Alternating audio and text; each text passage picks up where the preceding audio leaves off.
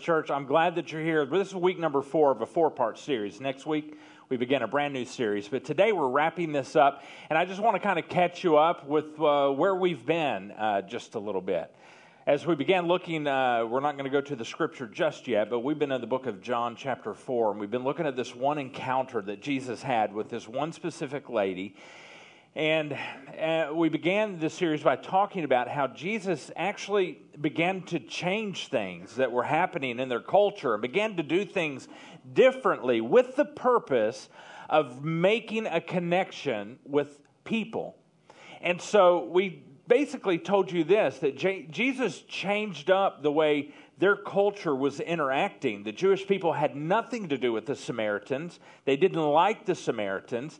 Uh, they kept them at a distance, and they kept the, them away. And, and Jesus was like, I'm not going to have anything to do with that. He said, I'm going to be all up in my creation.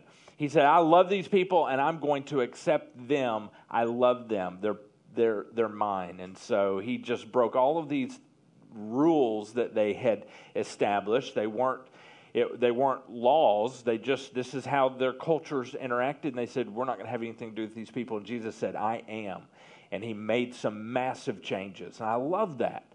And we even talked about this, how Jesus made an enormous change just because God, we, the Bible teaches us that Jesus is God, completely God, one hundred percent God. And he put on this flesh of man and came here as a human, as, as man. one hundred percent man, and at the same time, one hundred percent God. And that's a huge change because the limitless God put on the skin and the flesh and the bones of his creation, man, and became limited.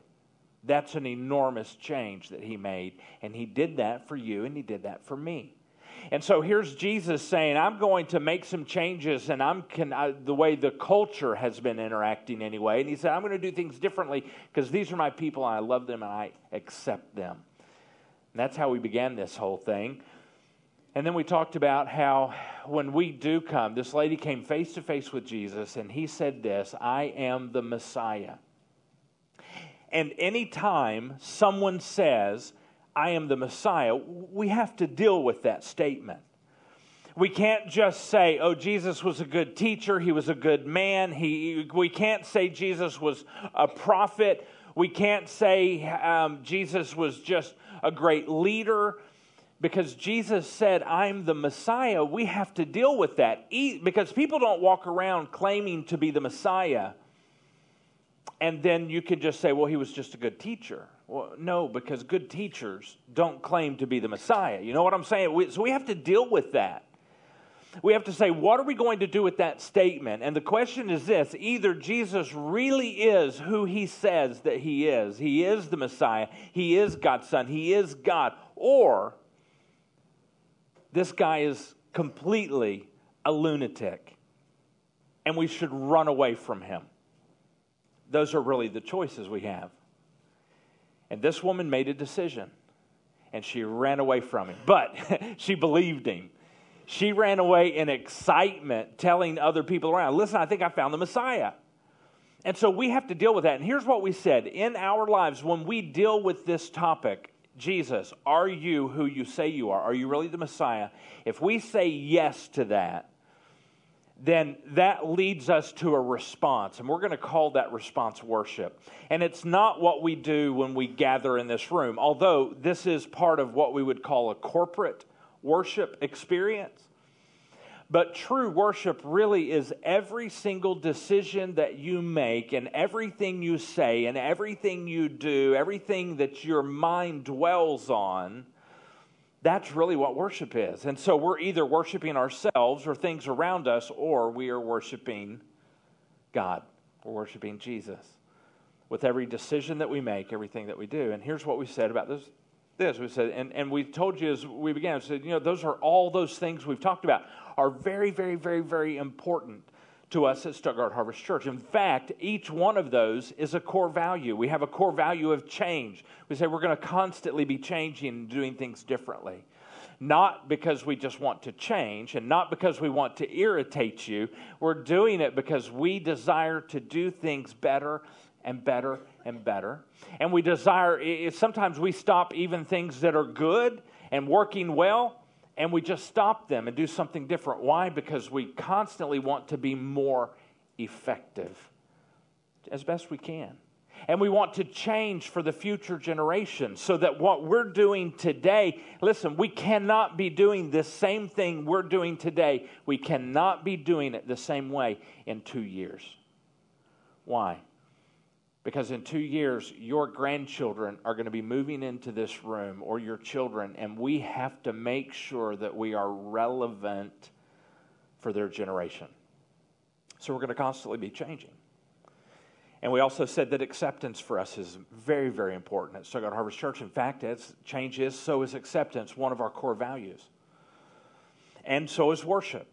It is so important to us at Stuttgart Harvest Church that worship is one of our core values. And we say this, every single thing that you do and you say and the, the thoughts that you dwell on, that is all worship.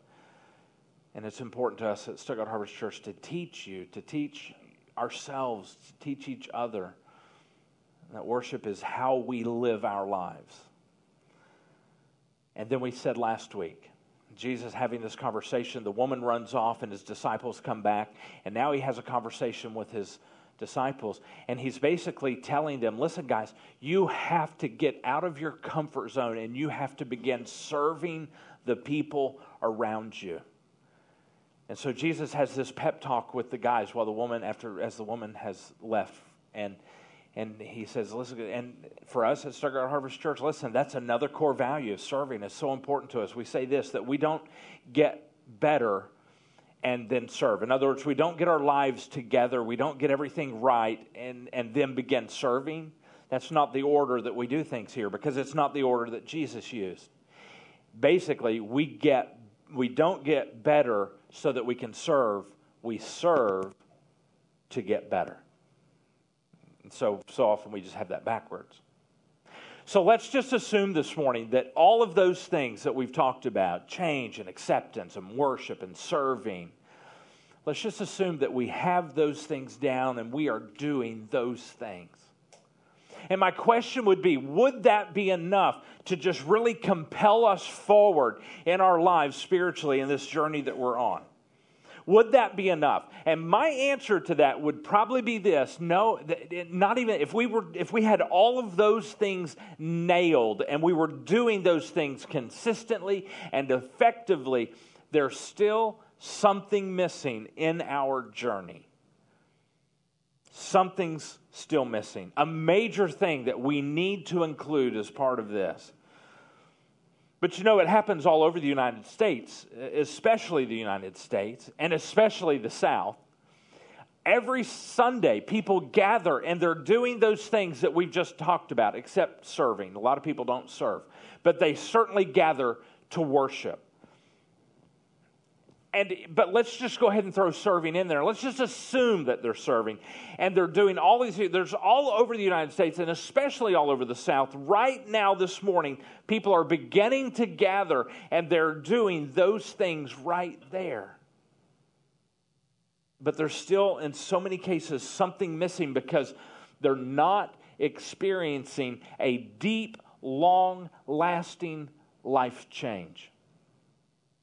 And the question I would say is why? We have this tendency to live our lives. We live our lives at work on Monday through Friday.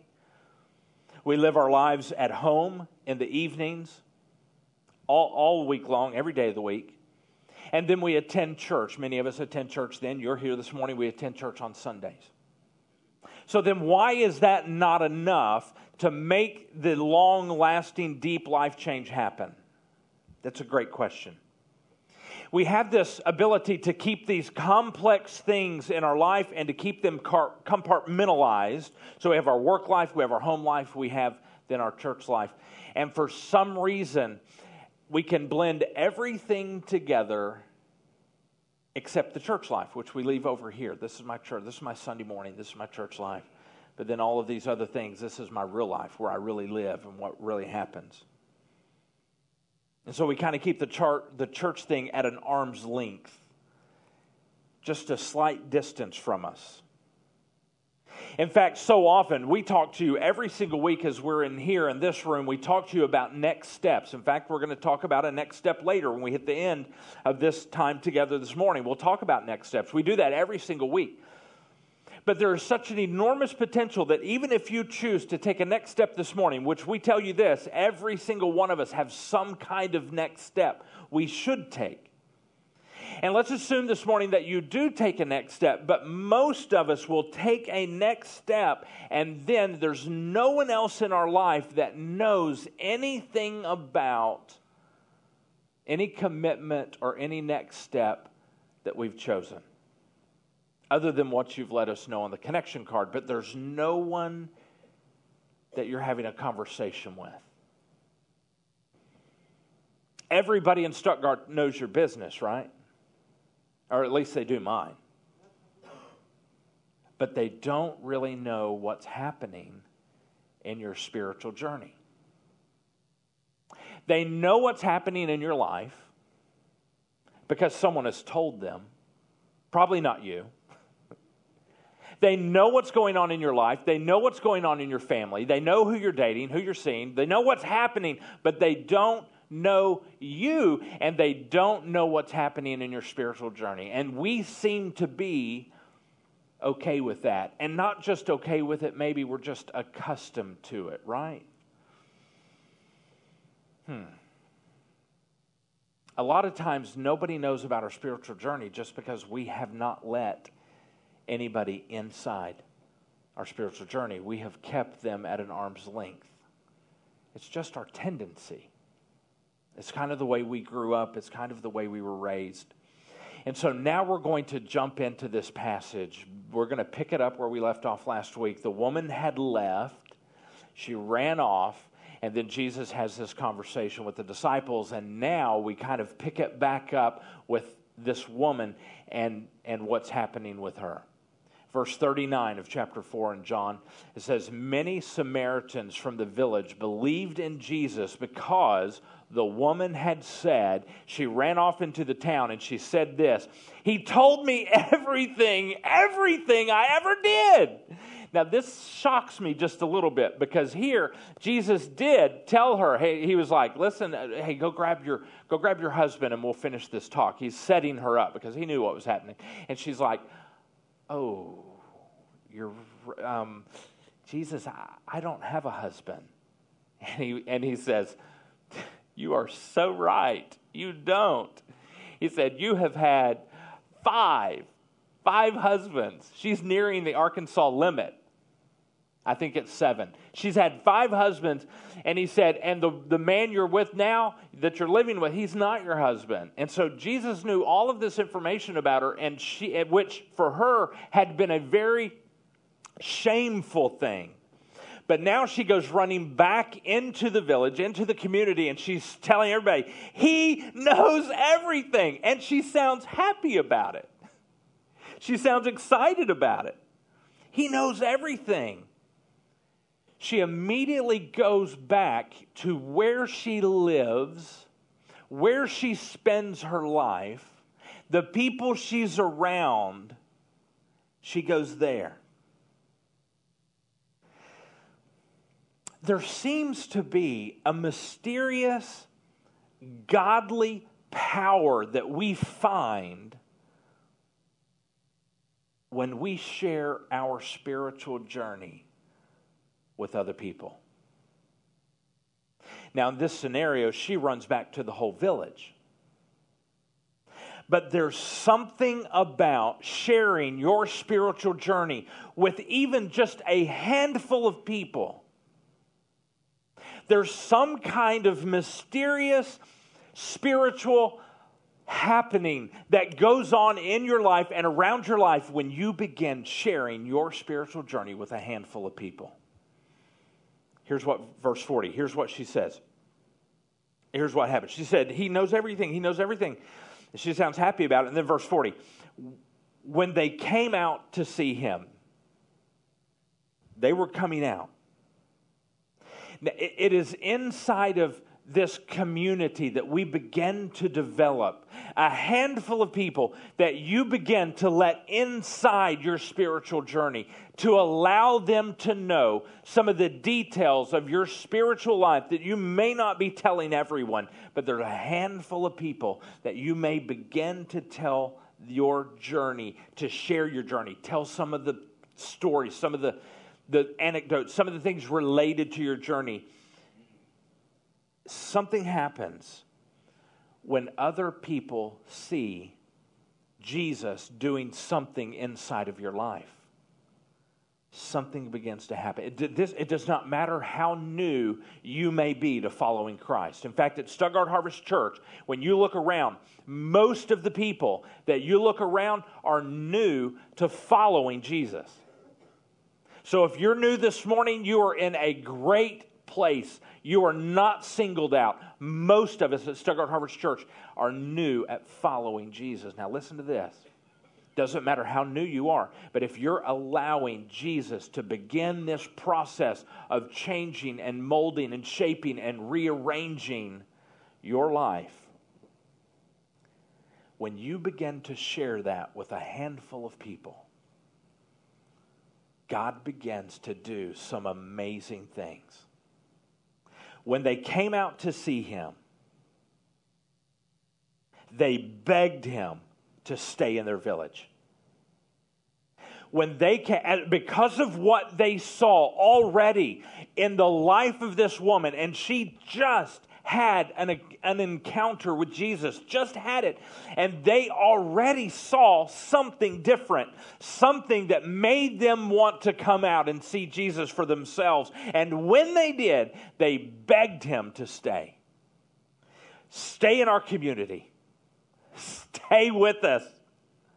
At Stuttgart Harvest Church, I want you to know our goal in life at this church is for you and other people around you to get to the point where you are pleading, begging Jesus to just meet with you.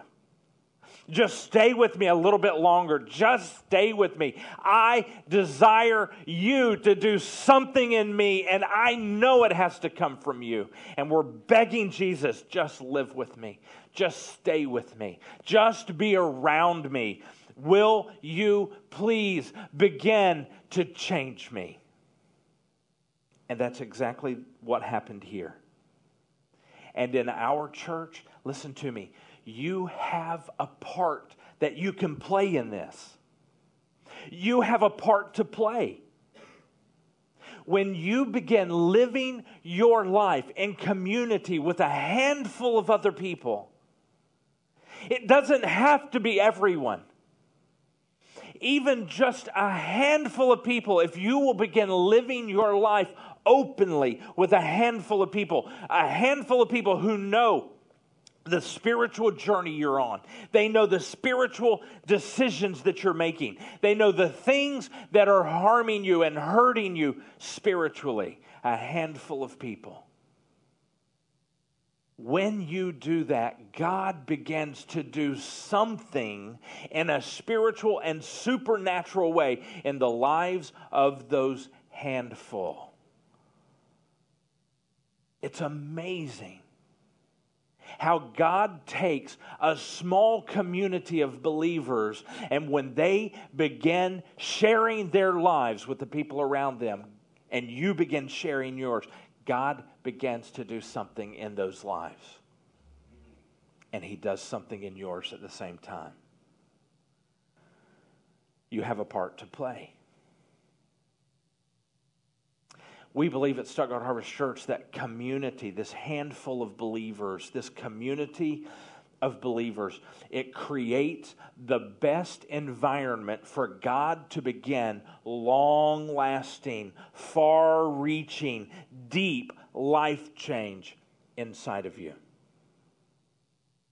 Because we were not meant to live this life alone.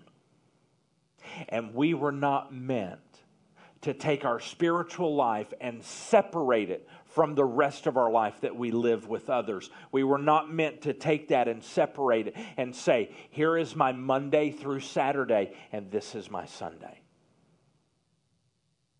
We were meant to live life together. In fact, this is so important to us that this is another of our core values at Stuttgart Harvest Church. It's community. And we say it's experiencing life in unity as we grow. That's what community is. And we say that deep, lasting life change happens as we learn to do life together.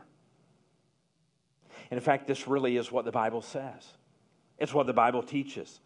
It's even what Jesus says. Listen to verse uh, uh, John chapter seventeen, verse twenty-one. This is Jesus praying, and he's praying for you, and he's praying for me. Listen to what he says. I pray they will be one, just as you and I are one, as you are in me, Father, and I am in you. And may they be in us, so that the world will believe that you sent me. Jesus is saying, I pray that they will be unified, a community. And I just want to say just one passing word. I didn't plan this right. I just want to say it, though.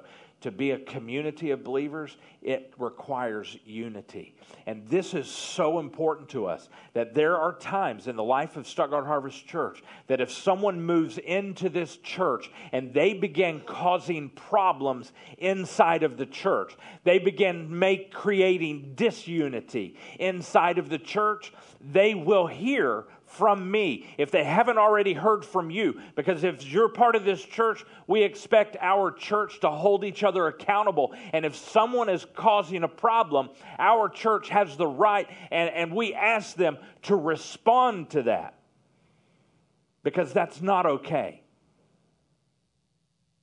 And if I catch wind of it and it's not been responded to, I'm going to respond. And in fact, if someone is in the church causing disunity and disharmony and problems, that person will be escorted out. Because we cannot have a community where there is no unity.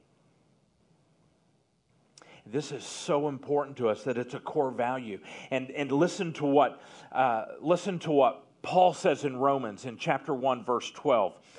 He, Paul is saying this to the believers in Rome. He says, listen, guys, when we get together, I want to encourage you in your faith. But I also want to be encouraged by yours. Paul says this is community. This is what the, this life is about. We don't live it isolated and apart and just say, here's my Sunday, and I'm going to go do my Sunday thing. He says, we do this life together. And when we get together, I want to encourage you, and I want to be encouraged by your story and your journey as well. And God really does that. When we find a handful of people that we can encourage and they encourage us and we are sharing our spiritual journey and they know what we're hurting from and they know what we're struggling with, just a handful, not everybody, just a handful, then God does something amazing in that group, in that community, and He begins to change their lives. He begins to change your life because we are living this spiritual journey together. So here, these people begged Jesus. They said, please stay with us. They begged him, stay a little bit longer. And the Bible says so he did. He stayed for two more days. At the end of verse forty, it says he stayed for two more days. That's all they got. Two more days. And they begged him. They begged him, and he got, they got two more days. But listen to what it says in verse forty-one.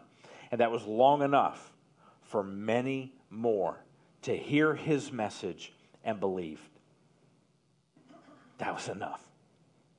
They got two days. Two days. But the disciple John, as he's writing this under the influence of the Holy Spirit, he said, but that was enough. Many more believed.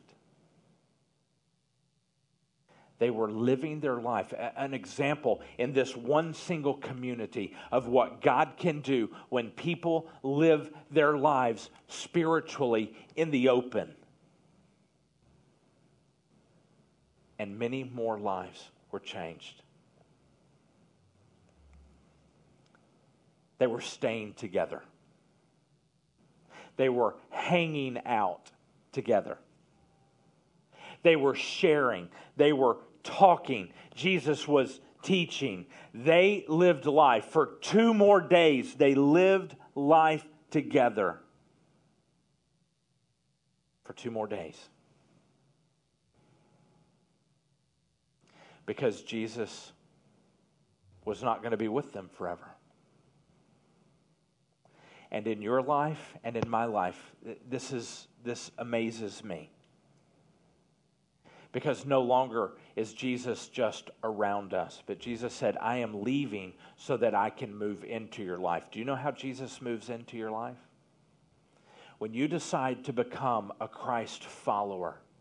When you decide to believe, I have to deal with the statement that Jesus said, I am the Messiah. And if you choose to say, I believe that Jesus is who he says he is, that he came here as Messiah so he could die on the cross, and three days later, as he is in the tomb, stone cold dead, three days later he walks out alive with his heart beating again. I believe that. And if you choose to believe that and say, because I believe that, I then am demanded a response. And my response is, I will follow you, Jesus. You decide to follow Jesus? The Bible teaches us that he then moves into your life. Do you know how he moves in? He tells us, he said, I'm sent, I'm going away so that I can send my Spirit to you. And God's very Spirit, we call him the Holy Spirit. Uh, some churches call him the Holy Ghost. I, I don't care how you refer to him. God's Spirit moves inside of your life. And now, we don't have to beg Jesus to stay for two more days. When you become a follower of Jesus, his Spirit, God's Spirit, moves into your life. And he's there. And as you begin living your spiritual life that happens inside of you, in your soul, that very part of you that's looking through your eyes right now, God's Spirit is in there, and you are having a relationship with him. If you're a follower of Jesus, you're having a relationship, and that's all on the inside. But as you begin to let a few other believers in on that, and they begin, you begin to let them know what you struggle with, where your hurts are, where your joys are, and your happiness, where your pain is, and, and what you're facing in your journey as you walk with Jesus, as you walk with God's Spirit, as you begin to do that, then God is at work changing and rearranging, doing exactly what he did here, but now he's doing it from the inside out. If you will share your journey with a handful of people. Verse forty-one, it says, so he stayed for two more days, long enough for many more, many more to hear his message and believe. Community. Living in community with a handful of people. Let me tell you what we believe community is. It's something really hard to define. So let me just describe it for you. Hanging out with friends. Talking about Jesus. Talking about Scripture.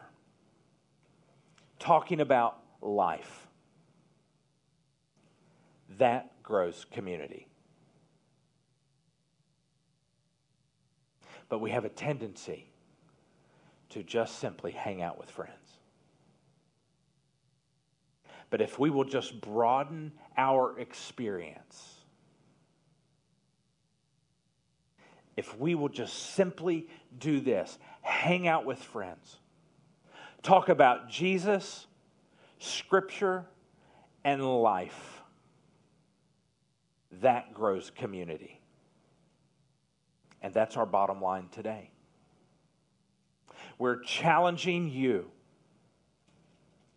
to hang out with friends, talk about Scripture, Jesus, and life. That grows community. When you choose to hang out with Jesus Christ, people around you are watching. They're listening. They're learning. Listen to verse forty-two. Then they said to the woman who, who introduced them to this whole thing, "Now we believe, not just because of what you told us, but because of what we heard from him ourselves." Now, that sounds like they're dismissing the woman. But they're not, because she's the one that got it all started.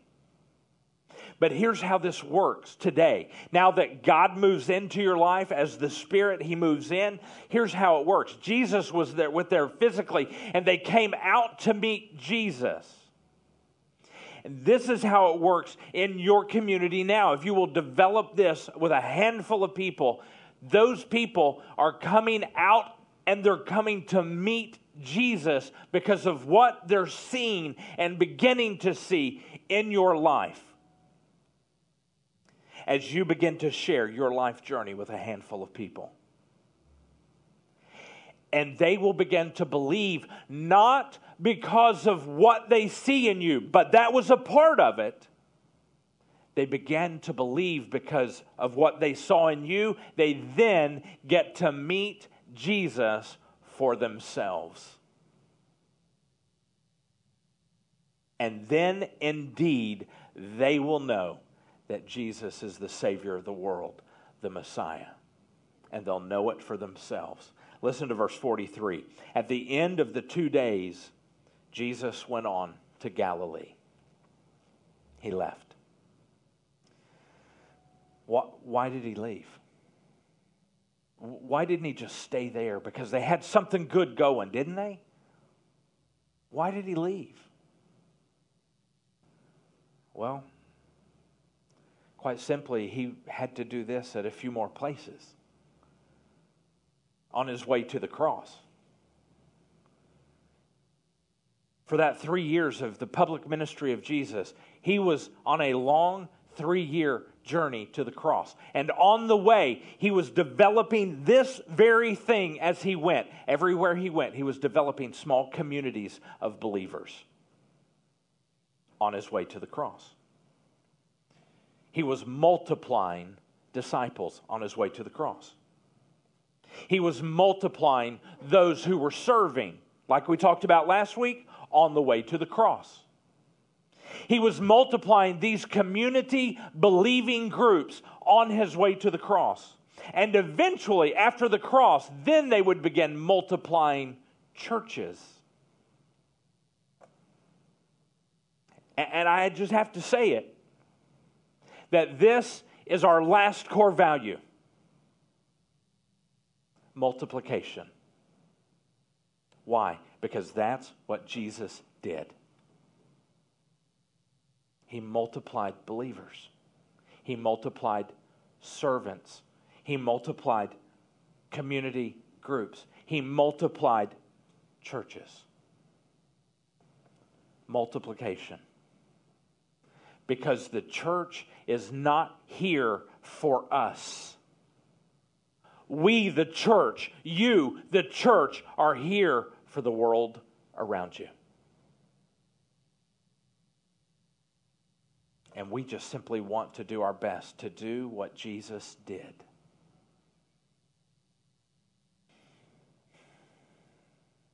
And in order to do it, we have to focus. We told you in week number one, or we don't try to do everything as a church. We just try to do a few things as best we can and get a little bit better at it as we go every year. And that's what we do. What we have talked about this week and the previous three weeks, that's all we do as a church. That's it.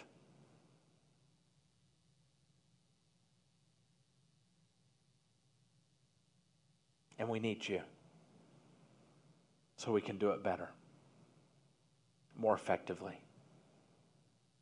And we need you so that we can bring this life that we're living, this spiritual life where it's on the inside, you having a conversation with Jesus, and we want you to have those conversations, and we need you to have those conversations, and we want you to be the place in your life where you will beg Jesus to change you, to stay with you, to live with you. We want that in your life. But then you must share that with a handful of people around you who know that you choose. You let them know what's happening in your journey, and they know your weaknesses, and they know when you mess up. They know how you mess up. You know, they share the same thing with you. And in that course, as you are hanging out together, talking about Scripture, talking about Jesus, talking about life,